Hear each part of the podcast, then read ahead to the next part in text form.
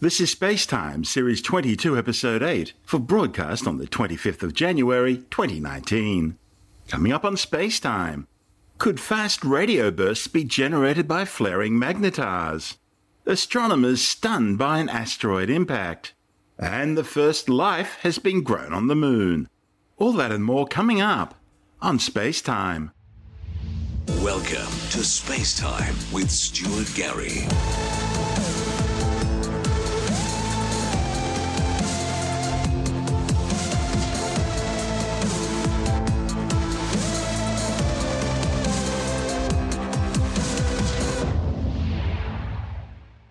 Scientists have developed a new hypothesis to try and explain mysterious cosmic energy blasts known as fast radio bursts. A report in the astrophysical journal Letters suggests that fast radio bursts could be caused by flaring magnetars, which are strongly magnetic neutron stars. Fast radio bursts, or FRBs, are extremely powerful transient blasts of energy, lasting just a few milliseconds. The dispersion signal, that is, the delay of its component frequencies by different amounts of time depending on the wavelength, indicate that these pulses are coming from far beyond our galaxy. Most of the roughly 60 fast radio bursts detected so far have been single events, a sudden powerful blast out of the darkness, and then nothing ever again. However, two of these events have repeated blasting over and over again. And this suggests there could be more than just one way to generate a fast radio burst. But as to what actually produces these events, well, that's still a mystery. The authors of this new study, Ben Margalit and Brian Metzger from Columbia University, have proposed that a fast radio burst known as FRB 121102 could have been caused by a young, flaring, highly magnetized neutron star embedded in a decades old supernova remnant. Neutron stars are the highly compacted, dense stellar cores produced when stars far more massive than the Sun die in spectacular explosions called supernovae. And neutron stars with unusually strong magnetic fields, known as magnetars, can generate extremely powerful flares and bursts early in their lives. Margalit and Metzger argue that these flares could explain the FRB signals being observed.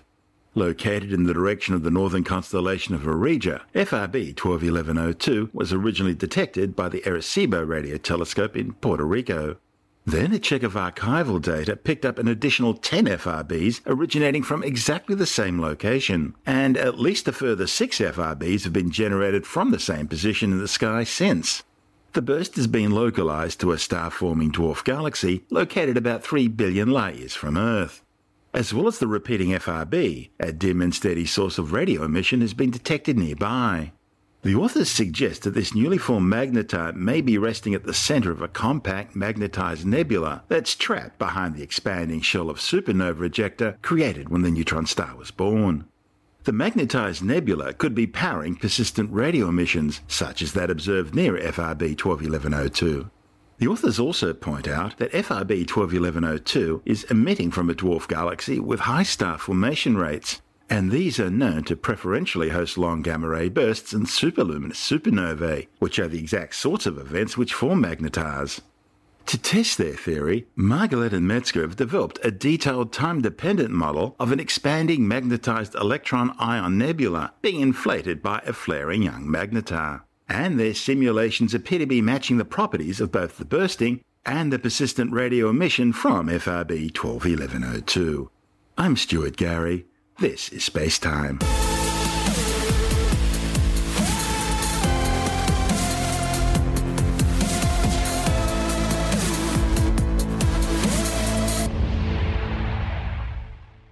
Astronomers may have just witnessed the collision wreckage left behind by the violent impact of two asteroids in the main asteroid belt beyond Mars.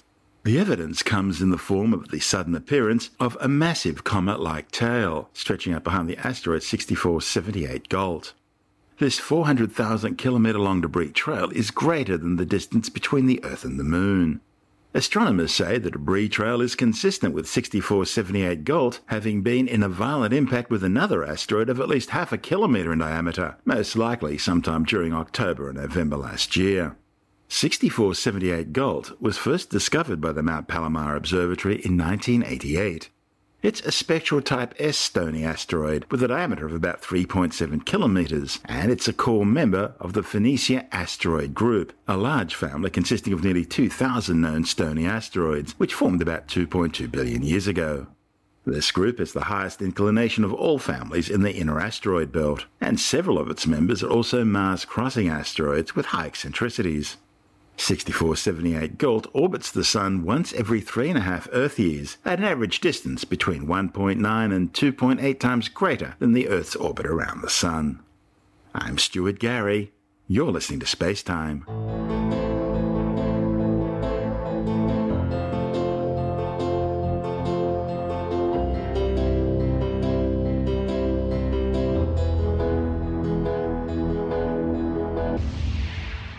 Scientists have been forced to update the world magnetic model because of erratic changes in the Earth's magnetic poles. The World Magnetic Model describes the Earth's magnetic field and is vital for global navigation and communications. While the planet's magnetic poles are constantly moving, that rate of change has started to dramatically increase in recent years, and scientists don't really know why. The planet's magnetic field is generated by a geodynamo, with a molten liquid iron outer core circulating around a solid metallic inner core.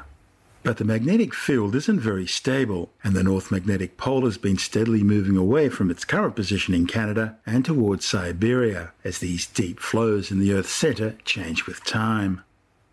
Now, a report in the journal Nature warns that the planet's magnetic poles are moving so quickly that it's forcing scientists to issue a rare update of the World Magnetic Model. The most recent version of the model was published in 2015 and was expected to last at least another year. But scientists say the changes are now so rapid and increasing all the time that it's forcing them to issue an update to prevent serious navigational errors. In 2016, just after the publication of the 2015 model, the European Space Agency swarm satellites tracked part of the magnetic field suddenly accelerating deep under northern South America and the eastern Pacific Ocean. These geomagnetic pulses are thought to be caused by hydromagnetic waves rising from deep in the core. On top of this, the North Magnetic Pole then suddenly began picking up speed as it wandered across the Arctic, from around 15 kilometres per year during the 1990s to a stunning 55 kilometres per year by 2018. Researchers think this could be linked to a high speed jet of liquid iron beneath Canada. The North Magnetic Pole wandered away from the Canadian mainland and entered the Arctic Ocean in 2001, crossing the international dateline in 2018, and is now heading at breakneck speed towards Siberia. I'm Stuart Gary. This is Space Time.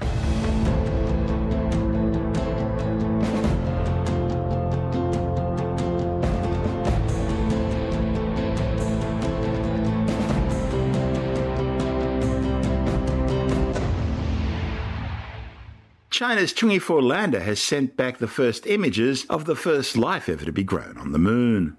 The pictures show a cottonseed sprouting in a miniature biosphere experiment on the lander experiment is one of several lunar biosphere experiments being carried out by scientists. The enclosed habitat also contains potatoes, oilseed rape, rockcress seeds, yeast, tomatoes, and fruit fly eggs, as well as air, water, and nutrients, all contained in an artificial self sustaining environment. Understanding how to grow plants on the lunar surface will help to lay the foundations for establishing a Chinese base on the moon for future exploration and eventual helium 3 mining operations.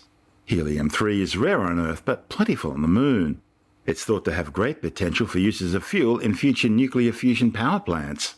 Chang'e 4 became the first spacecraft to land on the far side of the Moon on January the 3rd.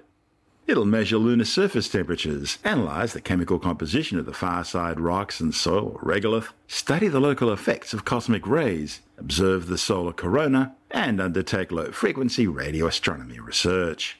The lander has sent back panoramic images from the lunar far side surface, and its six wheeled rover, Yutu, is now continuing to explore the surrounding landscape. Meanwhile, Beijing's just announced plans for at least three additional lunar missions. The next, Chang'e 5, is expected to launch before the end of the year on a sample return mission.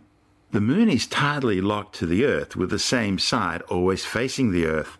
There are great differences in the composition, terrain, structure, and age of rocks between the lunar near and far sides.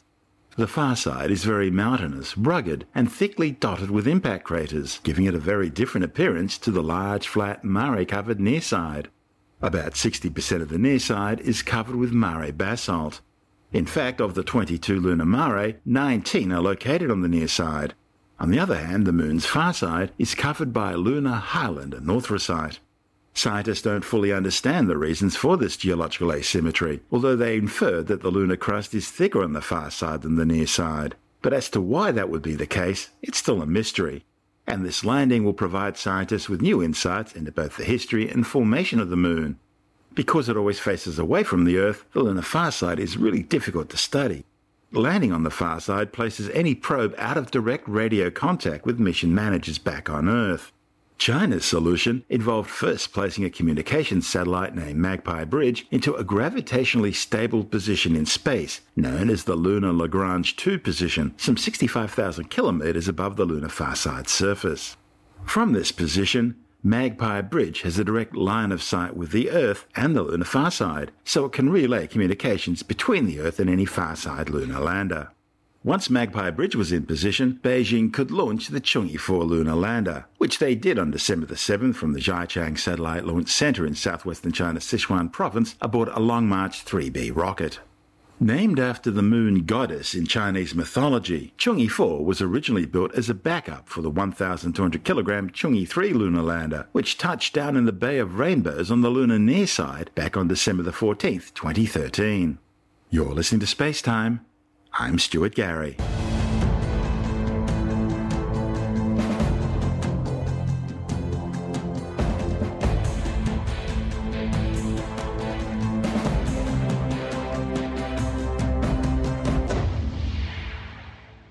A new study has found that stellar winds being generated by a newborn star in the Orion Nebula is preventing more new stars from forming nearby. The findings reported in the journal Nature are somewhat surprising. That's because until now, many scientists thought that other processes, such as exploding stars called supernovae, were largely responsible for regulating the formation of new stars. The new observation suggests that infant stars generate powerful stellar winds which can blow away the seed material required to form new stars through a process called feedback. The discovery was made by scientists aboard SOFIA at NASA's Stratospheric Observatory for Infrared Astronomy, a converted Boeing 747 SP airliner equipped with a large infrared telescope. The Orion Nebula, also known as Messier 42 or simply M42, is a diffuse nebula of gas and dust situated south of Orion's belt in the constellation Orion. It's one of the brightest known nebula and is visible to the naked eye in the night sky as the fuzzy middle star in Orion's sword.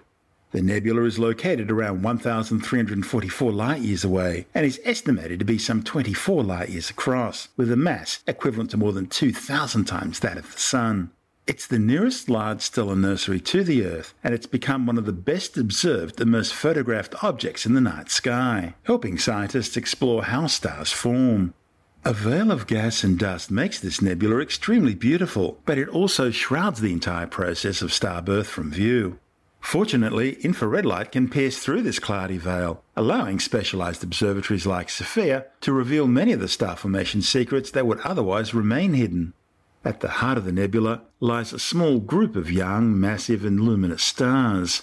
SOFIA has revealed for the first time that the strong stellar winds from the brightest of these baby stars, designated Theta 1 Orionis C, has swept up a large shell of material from the cloud where it formed, sort of like a snowplow clearing a street by pushing the snow to the road's edges. The study's lead author, Cornelia Pabst from the University of Leiden in the Netherlands, says Theta 1 Orionis C is responsible for blowing an enormous bubble around the central stars, which disrupts the natal cloud and prevents the birth of additional new stars. SOFIA measured the spectra of ionized carbon. Because of SOFIA's airborne location, flying above some 99% of the water vapor in Earth's atmosphere which blocks out infrared light, researchers were able to study the physical properties of the star's stellar wind. Astronomers use the spectral signature of the ionized carbon to determine the speed of the gas across the nebula and to study the interactions between massive stars and the clouds where they're born. They found the signal to be so strong that it reveals crucial details and nuances of the stellar nurseries that would otherwise have been hidden.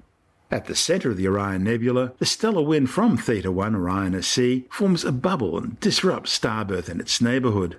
At the same time, it's pushing molecular gas and dust to the edges of the bubble, in the process creating new regions of dense material where future stars can form.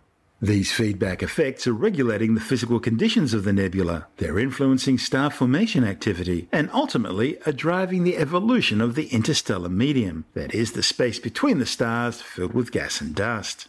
Understanding how star formation interacts with the interstellar medium is key to understanding the origins of the stars we see today and those which might form in the future.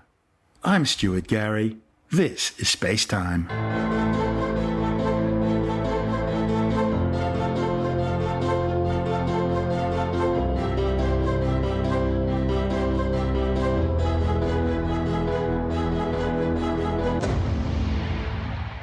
A SpaceX Dragon cargo ship has successfully carried out the first nighttime splashdown, returning to Earth from the International Space Station. The Dragon safely hit the water in the North Pacific Ocean, 300 kilometers off the coast of Baja California, Mexico. This was the second flight for the CRS 16 capsule, which had previously flown on the CRS 10 mission in early 2017. CRS 16 was launched aboard a Falcon 9 rocket from the Cape Canaveral Air Force Station in Florida on December the 5th, carrying some 2,500 kilograms of supplies and equipment for the crew aboard the International Space Station. It was grabbed by the space station's Canada Arm 3 and successfully docked with the orbiting outpost's Harmony module two days later. The return to Earth came after several days of delays due to bad weather in the splashdown zone. Station Robo release is commanded. Copy release commanded. Station Robo snares are open. Begin monitoring for drift out. Station's monitoring. Robo station observes good drift out. Robo copies. Good drift out. Robo station, the pin has exited the lee. Go for back away. Robo copies. Pin has exited the lee. We're proceeding to back off. Pin. Station Robo back off is in progress. Station copies. Pins. One meter. Copy. One meter. Point five. Copy. 1.5 meters. We are going course. Meters. Three meters. Copy. Four meters. Station's continuing with step four. Go for step four. And station, the VV mode is departure. Dragon depart commanded. And Houston copies. We see it. And station Houston on two. Departure one, burn one is complete. Departure burn two in approximately one minute. Monitor per step five in one decimal six zero two. Station copies. SSRMS back away complete. Station Houston on two. Departure burn two is complete. Departure burn three in approximately seven minutes. Monitor for step six in one decimal six zero two. Station copies. And Station Houston on space to ground two. Departure burn three is complete. Dragon is outside the keep out sphere. Houston, station copies. The Dragon was carrying some 1,800 kilograms of returned science experiments. The capsule was safely recovered and loaded aboard a recovery vessel after its six hour journey from the space station. The recovery ship then sailed back to the port of Los Angeles, where time sensitive experiments were quickly unloaded and handed over to NASA, while the rest of the cargo will be unloaded at SpaceX's test facility in McGregor, Texas. SpaceX's next space station mission is expected to be the first unpiloted Demo 1 test flight of the new Dragon 2 crew capsule, slated for February for a two week stay. The unmanned maiden flight will test both ground and space flight systems associated with the new spacecraft, which is expected to be carrying its first astronauts to the space station by mid year. The Demo 1 or DM1 test flight will fly aboard a Falcon 9 rocket from Pad 39A at the Kennedy Space Center in Florida.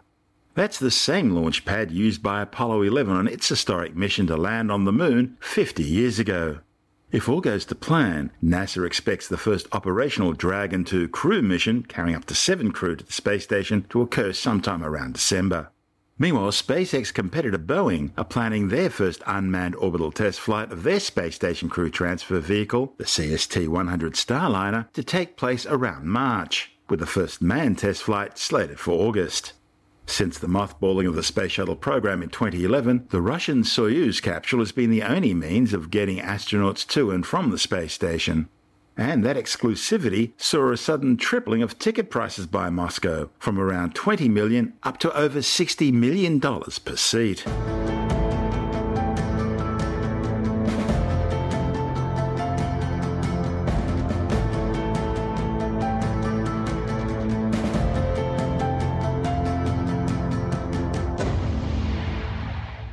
And time now to take another brief look at some of the other stories making news in science this week with a science report.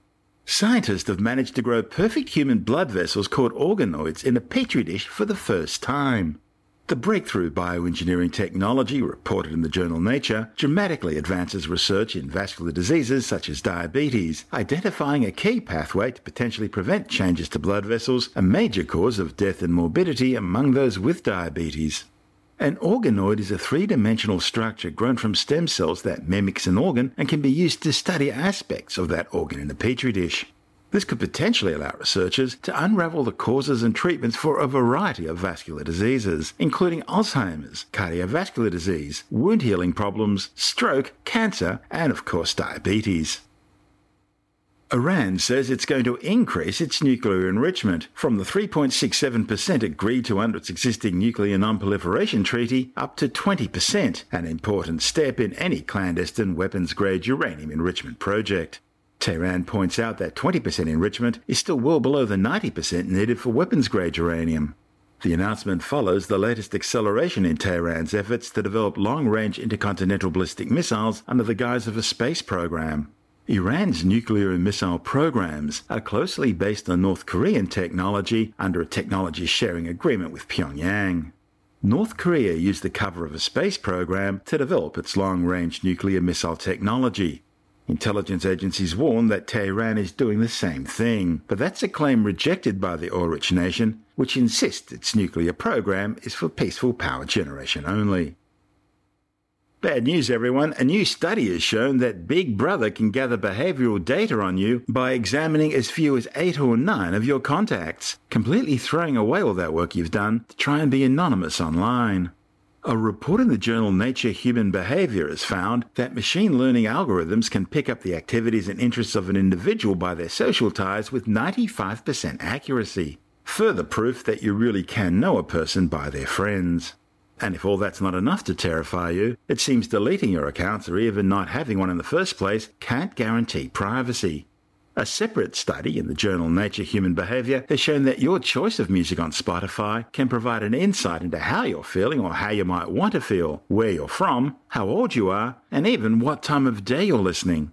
The study examined 765 million online music plays streamed by a million individuals across 51 countries. It found that younger people tended to listen to more intense music, Latin Americans listen to more arousing music, and Asians listen to more relaxing music. Researchers also found that more upbeat music consumption patterns occurred during the day compared to more calming sounds at night, all of which only proves that you can't put me in a box. The scientific method involves observation, hypothesis, experimentation, analysis, and conclusion. Science is all about critical thinking. It's a search for the truth. Don't just take someone's word for it. Test the claim. See if it's factual and stands up, or if it's just a great steaming pile of woo. That's what skepticism is all about a search for the truth. And remember, scientific facts don't care if you like them or not.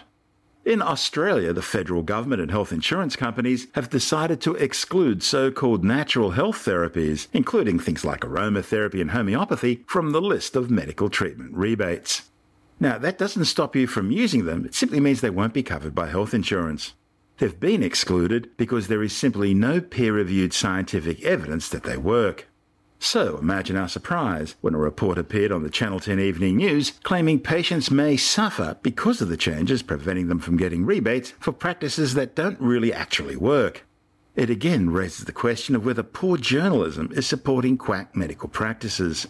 Tim Mendham is from Australian Skeptics. This is the long-standing government policy, which they brought in some time ago, announcing that certain quote natural unquote therapies would no longer be covered by the insurance general treatment subsidy. As we know, that the federal government gives a subsidy to people to take out. Uh, private insurance, and they're saying that, well, these things we're no longer going to cover. So basically, the private insurance companies are saying, they have to seriously consider if they're going to cover it at their own expense or not. But I think in some cases they won't. This includes such things as aromatherapy, herbalism, homeopathy, iridology, kinesiology, naturopathy, all the ologies, actually reflexology, a whole range of things. This means I can't get a refund for crystals? Yeah, sorry about that. We did a survey many years ago of uh, insurance companies looking at what they covered, and there's only one private health insurance company that did not cover all of these sort of strange, unproven therapies. That, that was, was the one the doctors use. Exactly the doctor's one, yeah, which you couldn't belong to unless you were a doctor or a nurse. And that must tell you something about what real medical practitioners think about these natural medicines, as they're called. Um, absolutely. What does it say about a journalist, but who describes the resulting cut of natural medicine funding as possibly affecting people's health? Honestly, I don't think anyone's health is going to be hurt by not doing these things because they don't do nothing. It will help their pocket, though, actually. It also says a lot about how little people understand about how natural medicine simply don't work. That's exactly right. And uh, I think that's one of the key issues. The news reports have said that these things, people can no longer do these things because the health insurance is not covering. That's not true. All these things will still be available, worse luck. But all these things are no longer on the uh, government coverage or government subsidy because there is no evidence at all that they work. Now, there are a number of other areas which they have allowed through which have similar problems with whether they work, and one of those is traditional Chinese medicine. But that's still covered, and yet there are many areas there, many, many areas there, which not only do they not work, they're also dangerous, as in all the animal, rare animals that have been killed for traditional Chinese medicine. That's Tim Mendham from Australian Skeptics. You're listening to Space Time. I'm Stuart Gary, and that's the show for now. You can subscribe and download Space Time as a free twice weekly podcast through Apple Podcast iTunes, Stitcher, Bitesz.com, Pocket Casts, SoundCloud, YouTube, Audio Boom, from spacetimewithstuartgary.com, or from your favorite podcast download provider.